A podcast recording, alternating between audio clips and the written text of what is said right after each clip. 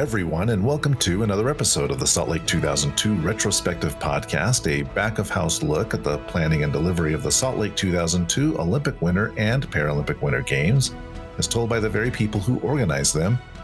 I'm your host, Christian Napier. Today, our guest is Bob Finley, who is another amazing individual recommended to our podcast by Tanya Lebuick. And Bob, it's so great to have you on our podcast this afternoon. How are you? I'm wonderful. Thanks so much for having me. I appreciate it. Well, it's my pleasure. I really appreciate you coming on and joining and reminiscing about the Salt Lake 2002 games. Before we get to those games, though, why don't we talk a little bit about what you're doing these days? Why don't you tell us where you're joining us from and and what you're doing. I am uh, still in Utah. I'm in uh, Syracuse, Utah, pretty close to where I lived during uh, the time of the games. Um, I did move away uh, after the games for a little while to California and then back east to uh, New Jersey. But my uh, my wife decided that she really loved it here after we had been here for the games, and after some consideration, we decided to move back here about 12 years ago. Oh, fantastic! So you're here Syracuse, Utah's home. Mm-hmm. For our listeners who are not familiar where Syracuse is, it's up in uh, north of Salt Lake City, yeah, about twenty miles north. And uh, what do you do there? Well, when we when I moved back here, I actually started working for a company in uh, Kaysville, Utah, which is really close by, who was one of the big suppliers uh, of ours for the games. Um, they had uh, uh the gentleman who I had worked with during the games had become a really close friend, and over the years, he kept bugging me that hey, he wanted to get into the event business, and you know this is something we could partner up on and and maybe give a shot to. So, as I mentioned, I had moved away, uh, worked for a video game company in California for a while and then um, in a, for another company in uh, New Jersey, and then decided to move back here. And I had been with a company called Fusion Imaging for for about ten years. Um, after um, after the games, working on large events, we did the New York City Marathon and uh, a couple of Super Bowls, uh, some different things like that in the intermittent time. Uh, and about two years ago, I decided to go uh, kind of out on my own. Um, and I've been a subcontractor for uh, stage and exhibit design since then. Wow, that's fantastic. Are you working on any interesting projects now, particularly under this crazy pandemic time? Nothing too uh, too outrageous right now. Obviously, this past year's been a bit of a challenge, um, especially for the event industry because there's really nothing live going on. Um, we have kind of switched to doing the virtual event thing, which was a kind of a steep learning curve, and and uh, trying to figure out how best to do that for our customers, and and have been working on those sorts of things um, really since the since the pandemic started. Uh, but it's it's been a bit slow. There's no question. It's really uh, the pandemic has really hurt our industry. I totally hear you. I'm in this industry, and it's affording me time to do this podcast. I wouldn't have the time to do it under normal circumstances, but we are not living under normal circumstances. No, we're, so we're here reminiscing about Salt Lake, which I enjoy quite a bit. So I appreciate you coming on. Yeah, no, this is a lot of this is a lot of fun. I haven't haven't thought uh, too much about the games in a, in a in a bit, so it's kind of nice to come back and tell some stories about the good old days.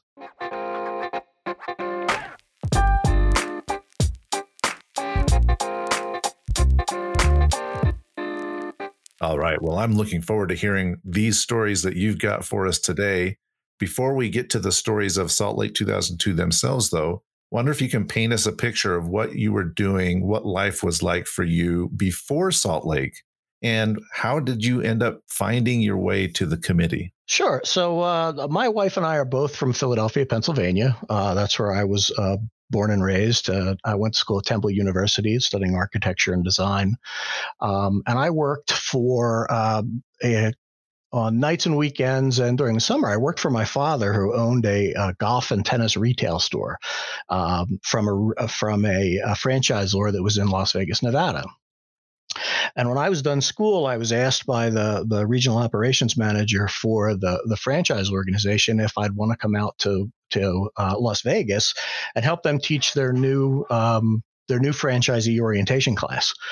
So this was, gosh, this was probably March, uh, and March in Philadelphia is pretty miserable, cold, snowy, rainy, awful. Uh, so I said, sure, I'll, I'll go out and go out to Vegas for a couple of weeks and see what's up. Uh, so hopped on a plane, really the first time I'd any traveled anywhere in my life, and uh, got off the plane and it was 75 degrees and sunny and uh, i was like uh, yeah i could do this uh, so I did that. Uh, I helped uh, helped them with that class and a few other things, and they had offered me a position with the organization, uh, doing some development um, for some sports entertainment theme parks that they were working on.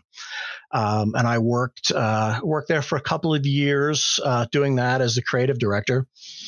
And then um, I met a gentleman who who came on board for that company to kind of head up the new business development. And a year or so later, he was recommended uh, for a position at the Olympic Committee to be the director of image uh, from uh, one of the board members of. Um, of the the Olympic uh, bid committee, who was uh, the former uh, commissioner of baseball, actually, and uh, this gentleman took that job and went out there. And um, about a month later, he gave me a call and said, Hey, I, I, could really use you out here. Do you want to come out and, and do this? And uh, I had to give it some pretty serious thought, uh, give up a very good job with a lot of opportunity for a for a two year uh, event that uh, rewards you with unemployment when it's over. So it seemed uh, it kind of was a tough sell, but um, we uh, we we talked about it for a while, and he convinced me it was uh, it was a good opportunity. And um, so I told my wife, "Hey, uh, we're going to move to Utah. Hope that's okay." Uh, told her it's exactly like Las Vegas, so it wouldn't it wouldn't be any different. Obviously, that's not true, uh, but she was she was excited for the opportunity as well. Uh, she was uh, an elementary school teacher at the time and uh, so we moved up to uh, to Salt Lake and jumped right in about two years prior to the game starting, and uh, the rest is history. Wow, that's a fascinating story. So you get here to Salt Lake City.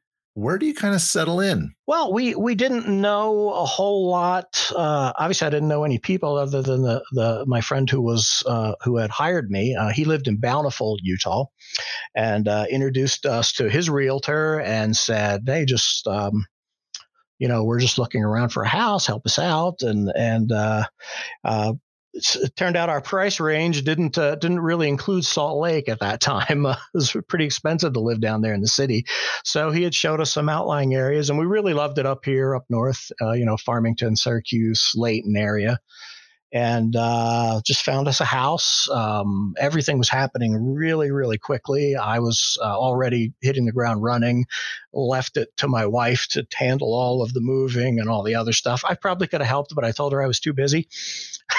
to let her kind of take care of it, and uh, she found us a great place in Layton, uh, in Layton, Utah, and um, and we moved in. I have to ask, did she find a school teaching job? She did. She did almost almost right away. Um, at that time, and I guess probably even now, it's school teachers are, are hard to come by. Um, there's a lot of kids out here, and they're uh, they're always looking for for teachers. Um, and she's actually fantastic at what she does, and she had no trouble at all uh, uh, hooking on with a with a, a magnet school um, in the uh, in the Layton area. Oh, that's wonderful. That's fantastic. Now, when you came to the organizing committee itself, mm-hmm. what role did you end up playing there? I was the manager for Look of Games. Uh, Look of Games is kind of a, a, an odd title for uh, all of the venue dress, everything that you see on camera, the venues, the anything basically bigger than a bread box. We worked alongside the publication department, who handled all the printed pieces, but everything that was, you know, we used to say bigger than a bread box. That was Look of Games, and that was what I was uh, originally uh, uh, slated to do when I moved here.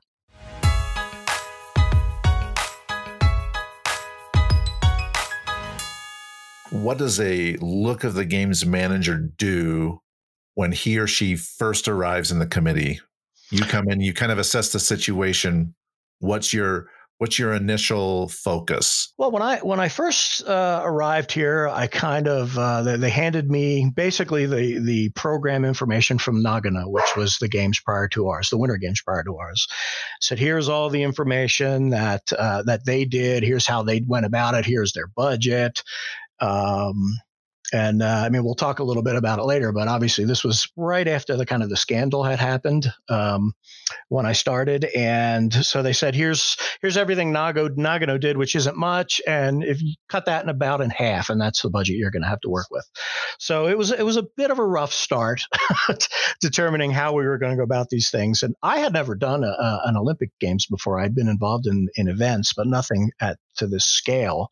Uh, so I was a little wide eyed at that point about how we were going to get through this this process and how it was going to work out. And it was uh, it was challenging, but uh, it turned out to be incredibly rewarding. Well, I'm just curious. You know, you come in here, and basically the first thing you hear is, "Here's what Nagano did. You got to do it with, or you got to do your thing with half the budget they spent, and they didn't do much." Are you thinking to yourself, "I wonder if I can still go back to Vegas"? Well, uh, uh, along those lines, the first the first meeting I attended um, when I arrived here was a press conference by the original uh, president of the organizing committee, Frank Joklik, uh, basically saying we have this horrible scandal, uh, things are bad, I'm resigning, there may not be games. Uh, this is literally two days after I had I had shown up. We were basically closing on our house that day, and I'm I'm calling my wife saying, "Hey, maybe don't unpack everything." didn't want to be didn't want to be specific, but I was like, "What did I get myself into? This is going to be terrible," and uh, it, it kind of revol- it, it it fixed itself up pretty quickly. But the first few hours and few days were pretty were pretty stressful man, I cannot imagine what that was like. I mean, I joined in 2000, and so mm-hmm. all of that stuff had kind of been put behind us. It had come on board. You know, there was a renewed excitement about having the games here in Salt Lake City, right. and so I missed out on all of that. You know, what was that like? You know, you you come in, you have this initial shock, maybe a little period of uncertainty. Well, mm-hmm. who's going to be steering this ship? You have a regime change and right. uh, and then you march on. Yeah, like I said, it was not even who was going to steer the ship. We were concerned whether there was going to be a ship at all. Um, they they had talked about uh, you know uh, possibilities of not even being able to host the games, depending on what had uh, had transpired. Uh, I didn't know that much about it. I wasn't at that level where I was involved in those discussions, but uh, from what was relayed to me was you know these are the things that are going on and we didn't we didn't really get a lot of work done game wise at that point because it was all this political infighting that we were trying to go through. Luckily when uh, when now senator romney uh, took over it seemed very very quickly that he kind of righted the ship and got everything going on its uh, on its uh, final path and and it, it went away really quickly. It didn't last very long but i just i do recall the first couple of months being really a stressful time as to you know are we actually going to do this or, or what's going to happen? But it did work itself out thankfully. Yes thankfully for all of us. Now once things kind of settled down you're looking at the situation you say okay well here's what nagano did. Mm-hmm. every olympic city wants to innovate. They want to do something a little bit different unique that represents their region. As you looked at it from a look of the games perspective what kinds of ideas did you and your people come up with to say okay here's something that we can do that will uniquely represent Salt Lake City and the state of Utah? Well, one of the one of the things that was always kind of communicated to me from from the, my boss was that it's going to work out. Everything's going to be fine. We're going to do we're going to do great things. Don't worry about the budget. The money will come. Uh, you know when when things kind of settle down, the sponsors will come on board. So don't don't try to nickel and dime it. Let's get everything we need to do get yourself a, a, a, schedule where you've got the must-haves, the nice-to-haves, and the and the and the want-to, um, you know, things that you want to do that you think we're not going to have the opportunity to do. So we worked from that standpoint from the very beginning to to do uh, the kind of the grandest things we could come up with. Um, and uh, uh, worked forward knowing or hoping in mind that, that those things were going to come to pass if we could sell them uh, to the to the the uppity ups that uh, you know these things were going to be really important. Um, we always felt that you know visually that's what you see on TV, other than the athletes and the performance, which is certainly the star of the show. Kind of the grandeur of the the the set uh, design and um, and graphics around the city and the venues was going to be really really important. And uh, we were able to convince uh, uh most of the folks that it was very important and and uh, so financially it worked out at the end. They they saw the importance of it and we got the we got the budget that we needed.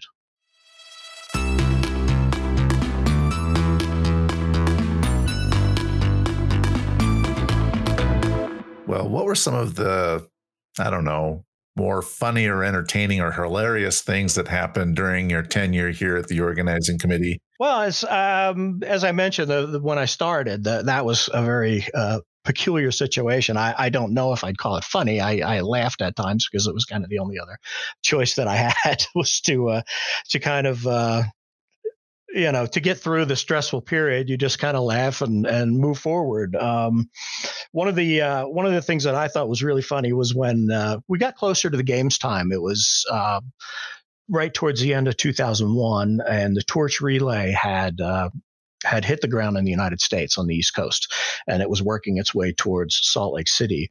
Um, I was asked if I wouldn't mind uh, going out and being, I guess, what they would call the MC for the torch relay for a couple of days. You go out to uh, the the host cities for where the torch comes in, and they set up a stage, and they have some entertainment, and somebody gives a speech. That somebody ended up being me, uh, welcoming the torch to that particular place, and um, uh, so I said, yeah, that'd be that'd be a lot of fun. I'll, I'll give that a whirl. So I went out um, and I was in uh, West Virginia, Washington D.C., and then up into Pittsburgh. Um, and we started in um, we started in Washington D.C. And again, this was right after 9/11, um, and there were torch runners. Um, at the Pentagon um, when uh, I mean there was still it was still a, a construction site after the after the uh, the plane crash and um, so there was some uh, some pretty amazing things going on as as that torch went through. I was I was stunned by the the torch relay crew. Um, when I got there, we we stopped probably at eight o'clock at night, went in, ate, you climbed in one side of your bed, you rolled out the other side, you got up and you made pretend you'd slept that night. Um, and I had been doing that for two or three days and I was shot. Um, and I had realized that these people had been doing this for months. They had literally been been on a schedule that I couldn't even imagine um, the way that they were working because there just wasn't any time. You were you were running the torch all day long, uh, getting on a plane or driving to the next city, uh, maybe stopping in a hotel every couple of days if you could. Um, so that was a pretty incredible incredible experience for me to see how they uh, they kind of went through that. Now the the director of the torch relay had some slots open in some uh, unusual times or unusual places.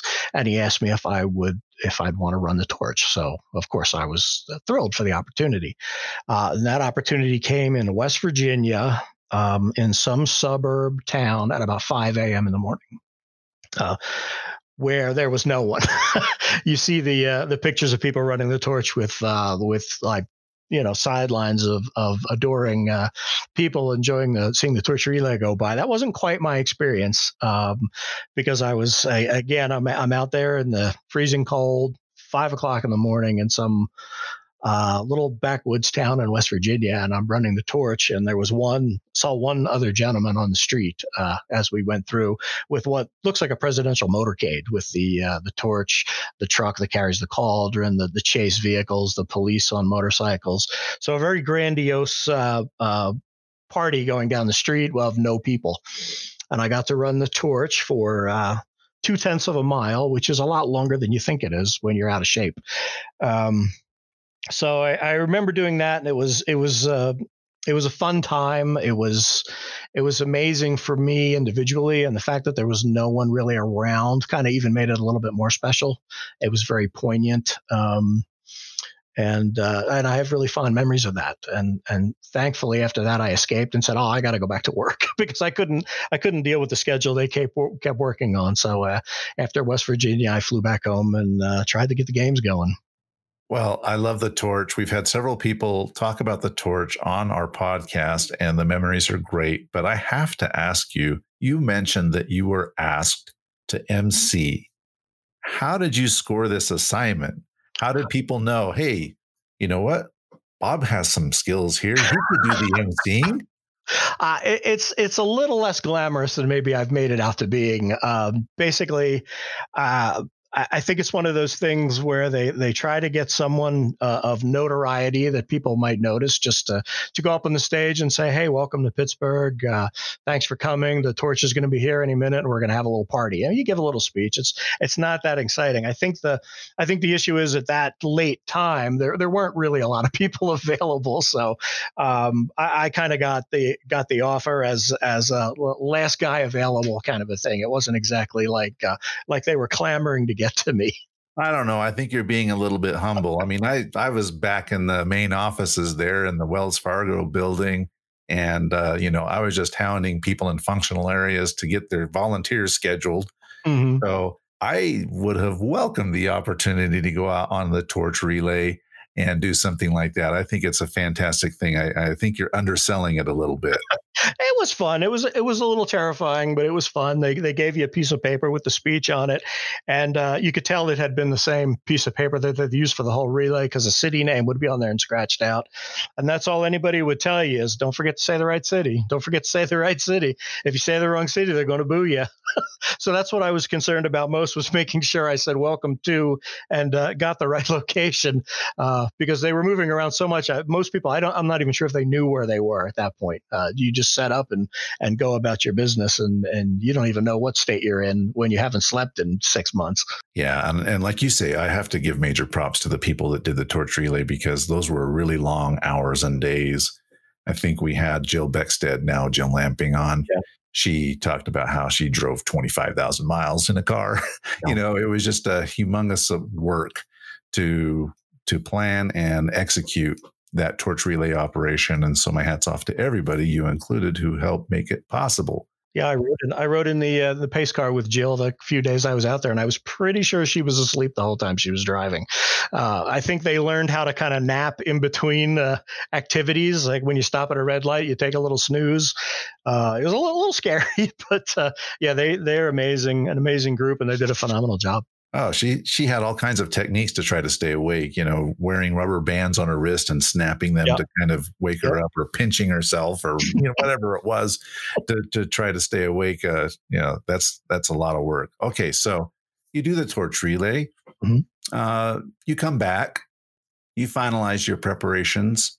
So tell me what the work is like in the lead up to and during the games themselves. Well, right about, I guess probably three months prior to the games, we had uh, kind of all separated out into our functional areas. And we had, um, for the look team, we had uh, uh, acquired a triple wide trailer down by our warehouse because we were we were uh, bringing in, I mean, tons of graphics, literally thousands of pounds of graphics. So we had to have uh, our own warehouse, and uh, we got a uh, uh, again a triple wide trailer down to uh, right at the warehouse site. So we were all on site to be able to kind of sort through all these things and figure out where they're going and and how to get them there. Um, again, after the 9 11, the security had gotten so much tighter, it, it, became really difficult to get in and out of venues. And the scheduling um, that uh, that you had to do to to pull everything off really got to be got to be challenging. Uh, you had mentioned Tanya Lebuick; she was our uh, she was kind of our logistics manager, and she did a fantastic job of of getting us in and out of the venues when we needed to be. Which, uh, you know, it turned out to always be two three o'clock in the morning. it's never never any reasonable time during the day. So we were on a we were on a pretty schedule a crazy schedule ourselves at that time.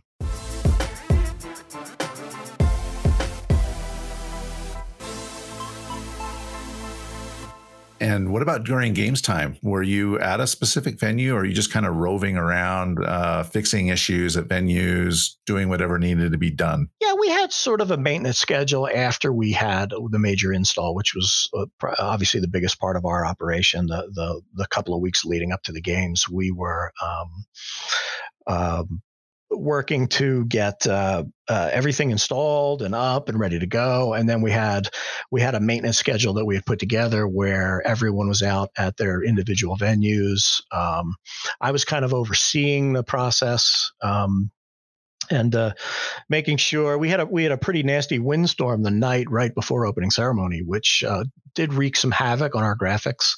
Uh, luckily, we had a great team of installation uh, professionals that were that were on the ground that were able to fix things relatively quickly. Um, but um, yeah, getting all the stuff up was was a bit of a challenge. Um, getting into the venues was a challenge, but uh, it, it worked out pretty well.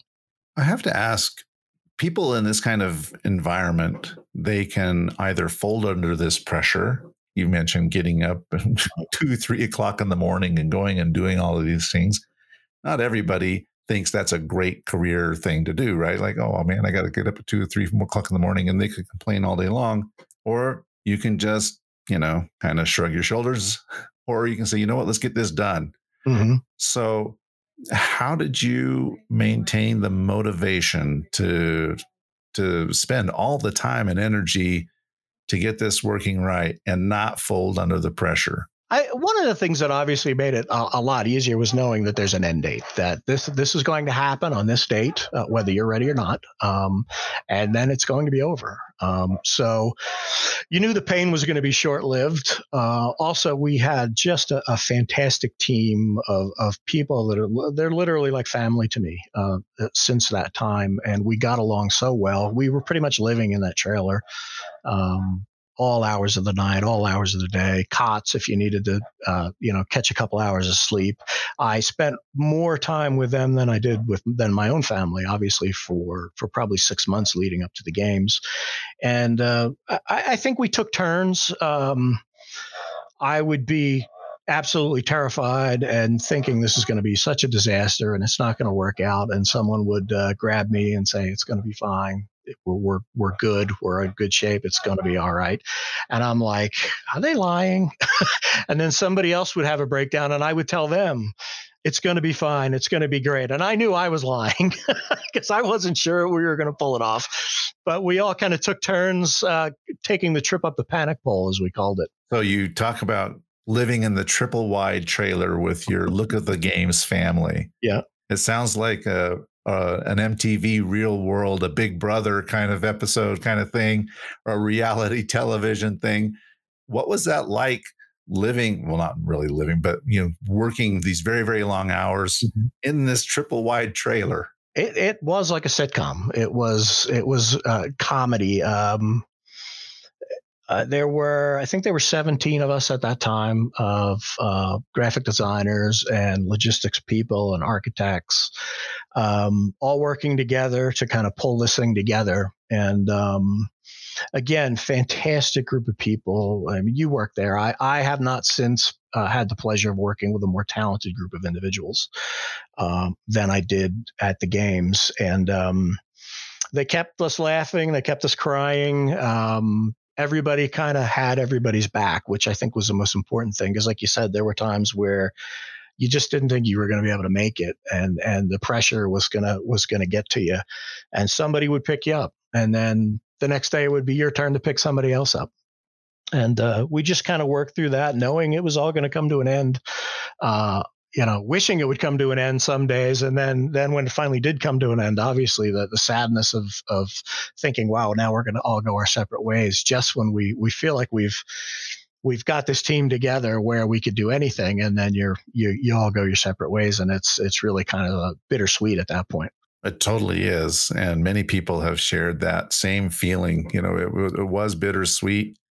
It was a relief that it was over at the same time you knew that there was a chapter of your life that just closed. And so, why don't you dive into that just a little bit more? You know, first of all, when did that chapter end? Um, was it right after the Paralympic Games ended? Did you hang on a little bit more to kind of handle all of the the bump out, the tear down mm-hmm. uh, of everything? And then, what did you learn from your experience there in the Salt Lake 2002 organizing committee that then helped you as you went on to the next part of your life? Well, actually, the uh, for your first question, the uh, it ended for me actually quite a long time after the the games. I had been asked to stay on and kind of manage part of the legacy projects. Um, we had done um, obviously the uh, the Cauldron Park at the university where we relocated the the Olympic Cauldron and built the uh, the theater there, and then also the um, the Utah um, Olympic uh, Museum up in uh, Park City, up by the the ski jump. So those projects went on for uh, over a year after the games. Uh, so I had stuck around um, to do that, and it was kind of eerie because most of the people did move on. Uh, we were still in the uh, in the Wells Fargo building there for a little while uh, with a with a very small skeleton crew, um, and it was it really seemed anticlimactic after the games had ended that you're still going in uh, with this uh, little group of people. But then we kind of picked it up a little bit, and uh, like I said, it took about a year to get those projects ready to go. We had intended on finishing the the Cauldron Park for the the one year anniversary celebration that was put together. I didn't quite make that goal. It, it, weather became a pretty big issue, but we didn't quite get the cauldron relocated and all that in a year. So it's about a year and a half before before I finally got my uh, my release papers. It was uh, it was a very uh, interesting and crazy time. Uh, as far as gosh, what I learned. Um, you know the old adage where uh, people say to just relax nobody else knows what they're doing either? There, there's some of that there's some truth to that in that uh, when i when i got to the olympic committee i was meeting all of these people and my my first thoughts were i don't belong here. These people are these are the best the best of the best and I don't know what I'm doing. I don't know why I'm here. This is going to be a terrible experience. I, I had a lot of anxiety. Um, but I got to realize that a lot of the people hadn't been through something uh, quite like that before either, and um, that we kind of all again pulled together as a group and and held each other up and uh, and worked as a team to kind of uh, achieve all those goals and that you, would work with some of the best people in the industry but they would be more than willing to take the time to help you and to show you what needed to be done and um, I, I, thought there'd be a lot more egos um, and I was very pleasantly surprised that that wasn't the case, that everyone there was so incredibly accepting and willing to work with you, however, whatever you needed, whenever you needed it, almost universally.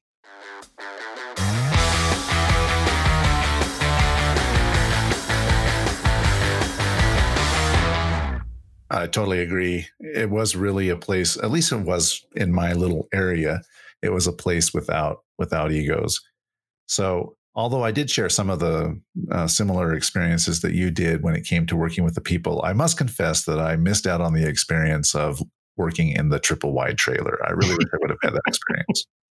It was it was very interesting. I mean, we we kind of got shoved into this little box, and eh, again, you're like a family. We're spending all of our time together. We're really having all our meals together. Sometimes we're sleeping at the same time as other people are working. It's it's you're you're going through all these these these amazing new experiences, and if there if there'd have been any one person that that made things difficult, it would have really been a problem. And uh, because all of your all of your emotions, I think, are heightened when you get to that point and you realize, all right, this is going to happen now. You've been preparing for two years. This is going to go off. Three and a half billion people are going to watch this. If you screw up, everybody's going to know.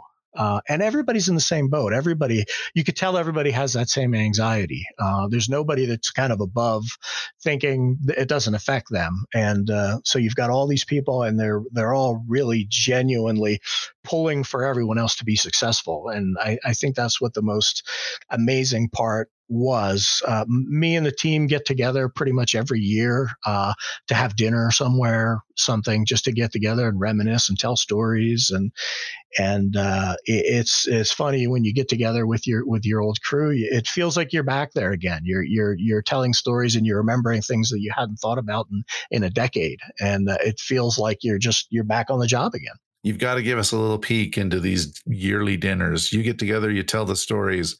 What if if there is one, what is the one story that gets repeated that everybody talks about every single time? I, I, don't even know if, we, if I could tell you uh, a lot of the things we talk about. Uh, you know how it is. It's um, certain people that, that uh, made your lives difficult at the time that you you uh, vow eternal vengeance on. um, not nothing really that bad. We um, we would always get together and just have some great laughs. We had um, during the games we had um, uh, a budget to to do departmental activities uh, every now and again. We come up with some different things to do, uh, some team building exercises. And one year we had um, uh, it was set up for us to go to a yurt a uh, one of those outdoor tent on the side of a mountain in the middle of the night for for dinner. Uh, was up in um, I think it was up in Deer Valley that we went to, and um, we had all gone out. Um, we had to you had to snowshoe to get there. You had either cross country ski or snowshoe to get to this uh, to get to this yurt to have dinner. And um, so we all went up there, and about four or five people actually made it to the tent, and we realized everyone else had dropped off somewhere along the way. Uh, so we spent the rest of the night combing through the forest in the in the frigid weather, uh, trying to find people who'd gotten lost snowshoeing, excuse me, or trying to cross country ski out to this this remote little location where we all went to to have dinner. Um, so that was that was a pretty interesting time. Well, was everyone recovered? We didn't. I, I, think I don't think we lost anyone. Uh, I, I, don't know if everyone made it actually for the dinner, but uh, uh, the following Monday, everybody showed up back at work, so I think we did okay. That's good. I hope there wasn't too much finger pointing, like, uh, it was your idea to do this yurt thing? Really? Actually no. No it was it was definitely not my idea. I would have not known. Uh, i'm a city boy from philadelphia. Um, I, I still am a, a, fish out of water in utah uh, with all the outdoorsiness that people do. Um, and someone recommended it and i everyone seemed to think it sounded like fun. So we were like sure let's we'll give it a try. I didn't know that we might lose team members over it but uh, we gave it a whirl and it, it ended up being a lot of fun are you telling so me you didn't do, take snowshoeing courses there at Temple yeah. University? no, there was no snowshoeing, no skiing, anything of that uh, at nature at all. Oh my goodness! Wow. Well, this storytelling time has been a lot of fun. But before we go to that final segment, anything else? Any other stories on your list that you care to share with us before we before we conclude? Yeah, the one thing that was really interesting was um, as the games got really close, um, about about a month prior, uh, one of our responsibilities was also the the cauldron, uh, the design and the development of the cauldron. Uh, so as as the graphic portion of our program began to really get finalized and we were out purchasing, uh, I kind of uh, diverted my attentions almost specifically to the cauldron. Uh, we were working with a company called Wet Design out of California who had engineered the the piece here in Utah, and um, we had um, put it on the back of a, of a semi trailer and driven it down to Rice-Eccles Stadium, and we're getting it installed. And um, one of the things that my boss was concerned about was the having the reveal of this be uh, be special, uh, that it not be seen prior to. So he had the bright idea that we would do the cauldron tests at 3 a.m. Uh, pretty much every other day. So I had to get up about 2 a.m. for to make the 45 minute drive down to down to Rice-Eccles Stadium, where we would stand in the frigid cold, empty stadium, uh, to light the cauldron to to do the test um, to do the tests to make sure that it worked. Um, and uh, I remember thinking uh, this was the worst idea anyone's ever had. Uh, I, I, get no sleep as it is and you've de- you've decided that we're going to do this at 3 a.m so that the news media doesn't see the cauldron burning. And I, I think we got away with it. I don't recall them ever seeing any footage of the of the cauldron tests prior to uh, prior to uh, opening ceremony. So it worked out but it almost killed me well, you mentioned that you know this cauldron. It reminds me uh, just a few moments ago you talked about this project that you worked on after the games concluded. Now the stadium there at Rice-Eccles is expanding. Mm-hmm. What happens to the cauldron? We're not sure. Um, I, I have not heard what the what the the the, the plan is really. Um, they were the, the contract that we had with the university was for ten years uh, that they had to keep uh, and maintain the the park. We had given them an endowment, and they got, uh, agreed to take care of it for 10 years. So, yeah, now they're going to close in that entire south end of the stadium, and the cauldron is going to be moved. Um, it, obviously, it's a fairly expensive process to uh, to take it and put it somewhere. You need the IOC's uh, approval of the final location and and uh, what what's going to be done with the cauldron. So, as uh, the last I heard, there has been no decision about what's going to happen with that when they when they originally take it out of there. It's it's kind of sad. I, I um I, I, enjoy it. It's it's kind of neat to drive by it every now and again and look up and it's still there. But uh, but I can understand 20 years later they're ready to uh, they're ready to move on and uh, gosh, hopefully we're going to get the games back here in another 10 years or so. So uh, somebody will be putting a new cauldron up somewhere. Yeah, who knows? And that cauldron will need to be designed. So Absolutely. maybe there's an opportunity to uh, to design another cauldron here for the Could game. Could be. I, I remember after the game saying never again. I'll, I'll never do this again. That it was a great experience, but uh, no, thank you. Um, but I don't know. Twenty almost twenty years later, I, I I bet somebody could talk me into doing it again. I'm certainly not as young and as spry as I was back then, so uh, I would need a lot more help. But uh, but I'd still give it a try. I think. Yeah, I'm certainly not young or spry. I don't think I've ever been spry in my entire life. However, I would welcome the opportunity to help oh, take uh, one it's more. 20 years ago. We can we can uh, embellish history any way we want, right? Well, this becomes the record. I mean, the conversation that we're having right now. So so it is what it is, as my daughter Absolutely. would say.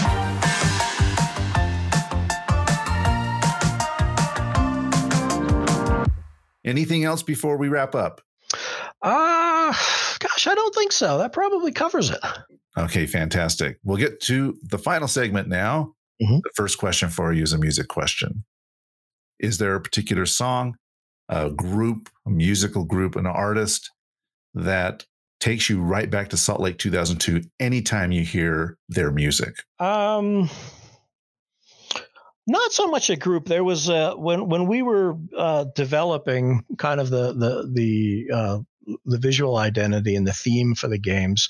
Uh, there was a song from uh, the movie Gladiator that was. Um, uh, now we are free, I believe it's called, and it was it was what we used in the uh, the torch relay video um, the the the pre uh, pre-torch relay, you know, kind of hype video that we put together, and it's a beautiful piece of music uh, sung by Lisa Gerrard, I believe. Um, and um, we uh, we were trying to get the rights to utilize that for the for the the actual video, but it was some some ridiculous amount of money to get the rights to to use uh, you know uh, a movie soundtrack like that. So we had some uh, some music made in in that theme, kind of along that thematically the same sort of music, but that that song always kind of brings me back and uh, brings a bit of a tear to my eye. All right, the movie Gladiator. We'll find that. We'll put it on the Spotify playlist. We have a playlist on Spotify called Salt Lake 2002 Retrospective, same name as the podcast. Now let's go to the next question for you. I'm a huge food lover, so that's why I'm asking this question. When you worked there in Salt Lake or when you were living up there in Layton, um, mm-hmm. Was there a particular restaurant that you like to go to uh, during your time there in the Salt Lake Organizing Committee? I would say it would be the. Um, oh gosh, I can't. I can't even remember the name of it now. It was the something grill uh, up by the university. It was in an old firehouse. It would be the Porcupine Grill. No, not the Porcupine? Grill. There's Market Street Grill. Market Street Grill. Market yes, Street yes. Broiler and a Market Street Grill. One of them was up by the right up by uh, the university. I don't know if it's there anymore, but uh, every time we were at Rice Eccles for um, for uh, uh, um, ceremonies, review, previews, things to do with the cauldron, we would always stop as a group uh, off at the uh, off at the Market Street Grill and get a, a, bowl of clam chowder and and a loaf of bread and uh, just good, good, times, really good memories of of uh, mainly the people that that you know you spend so much time with. Well, I can eat that clam chowder and that bread all day long. Oh, I absolutely love that. I think it's delicious. So I'm super happy to add that to our restaurant map. We've got a map yeah, on the website. Where we anymore, which is really sad. Oh, but there are other Market Street locations, so we'll throw that. Throw that. Oh, okay. Yeah, um, still around in a mm-hmm. few places, and uh, and so we'll definitely add a Market Street onto the map. All right, now let's get to our final final question for you today, Bob. Mm-hmm. What is your favorite games memory, your goosebump moment, the one that just makes you feel all warm and fuzzy inside anytime you remember it? Well, as as I mentioned, I was uh, I was pretty intimately involved with the development of the cauldron, uh, from its initial concepts to uh, the engineering, through some ideas that's crazy ideas that we had to actually make it out of ice at one point um, that we tried and tested. Um, uh, flying out to California every other week to work with Wet Design to develop uh, and get this this whole thing together, and realizing that you were going to get one shot at this. That that if it didn't light, um, everybody was going to know uh, that there was no do-overs. Um, it was a one-shot deal. Uh, luckily, the the gentleman, the, the main uh, gentleman I worked through, his name was Jim Doyle at uh, Wet Design, was this fantastic engineer who talked us out of every bad idea we came up with. Um, decided that every moving part was going to be a guy hanging onto a rope. It wasn't going to be a motor or anything electronic, because he said that uh, Murphy's Law would get us. Uh, it'll work every time you test it, and then it won't work the day of ceremonies. So uh, I, I, was very excited uh, knowing that that was going to happen. And then um, my boss uh, was kind enough to give my wife and I tickets to to attend opening ceremony, which was a surprise to me. I didn't think I was going to get that opportunity. Um, and we went, and um, obviously the it was the whole thing was magical uh, to to see this all come to a culmination after after all that years of work.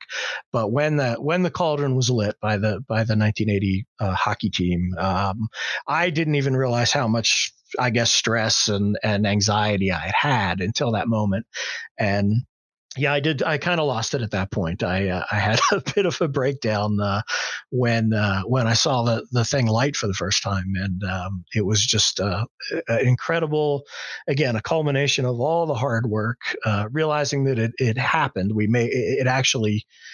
We made it happen. Uh, it, it, had kind of almost felt like a like a dream prior to that. That we're doing all this, but is it really going to be? Is it really going to take place? Um, and then when it, when the cauldron lit, I, uh, yeah, that was for me. That was the biggest moment. Well, it's wonderful. I love the design of the cauldron. I have the design of the cauldron on the cover art for this podcast. Mm-hmm. I absolutely think it's amazing. And this may seem a little bit anticlimactic, but I actually want to ask a follow up question, which is how, how did you settle on this final design, engineering aside and mm-hmm. feasibility mm-hmm. aside? How did you settle on this final design? Who makes the final decision? Who ultimately signs off and says, okay, you've got these various designs, concepts. This is the one we're going to go with. Mm-hmm.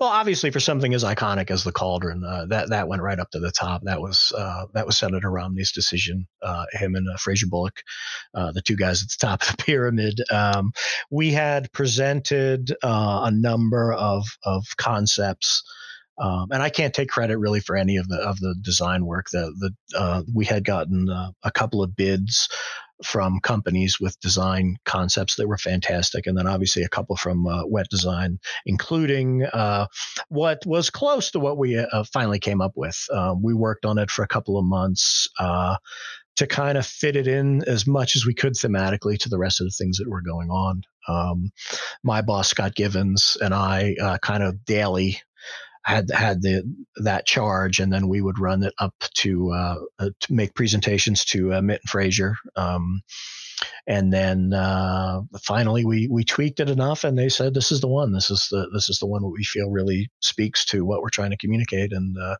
they made that final decision. The ISC signed off on it, but they really didn't have much uh, much involvement in it. I think they were happy with it right from the beginning, so it worked out really well. All right, wonderful. And I hope to get Scott on here too. I've had an email exchange with him, and and uh, he was kind of busy getting some proposal done, but he's always uh, getting some proposal done. Yes, he's like the Howard Hughes of the event world. He's tough. He's tough to get a hold of, but if if you do, it'll be it'll be worth your time. He's uh, absolutely. So I'm looking forward to that. He's an yeah. evil genius, we call him. Mainly genius, a little bit evil. uh, perfectly said. All right, Bob. Uh, this has been a great hour for me. I've really, really had a lot of fun. Enjoyed uh, listening to all of your memories, particularly about the cauldron. I think it's very, very touching and inspirational. If people want to connect with you, uh, learn more about the work that you're doing in this event space, or they just want to share some memories of Salt Lake 2002, what's mm-hmm. the best way for them to contact you? Uh, probably just through my website at moreardesign.com.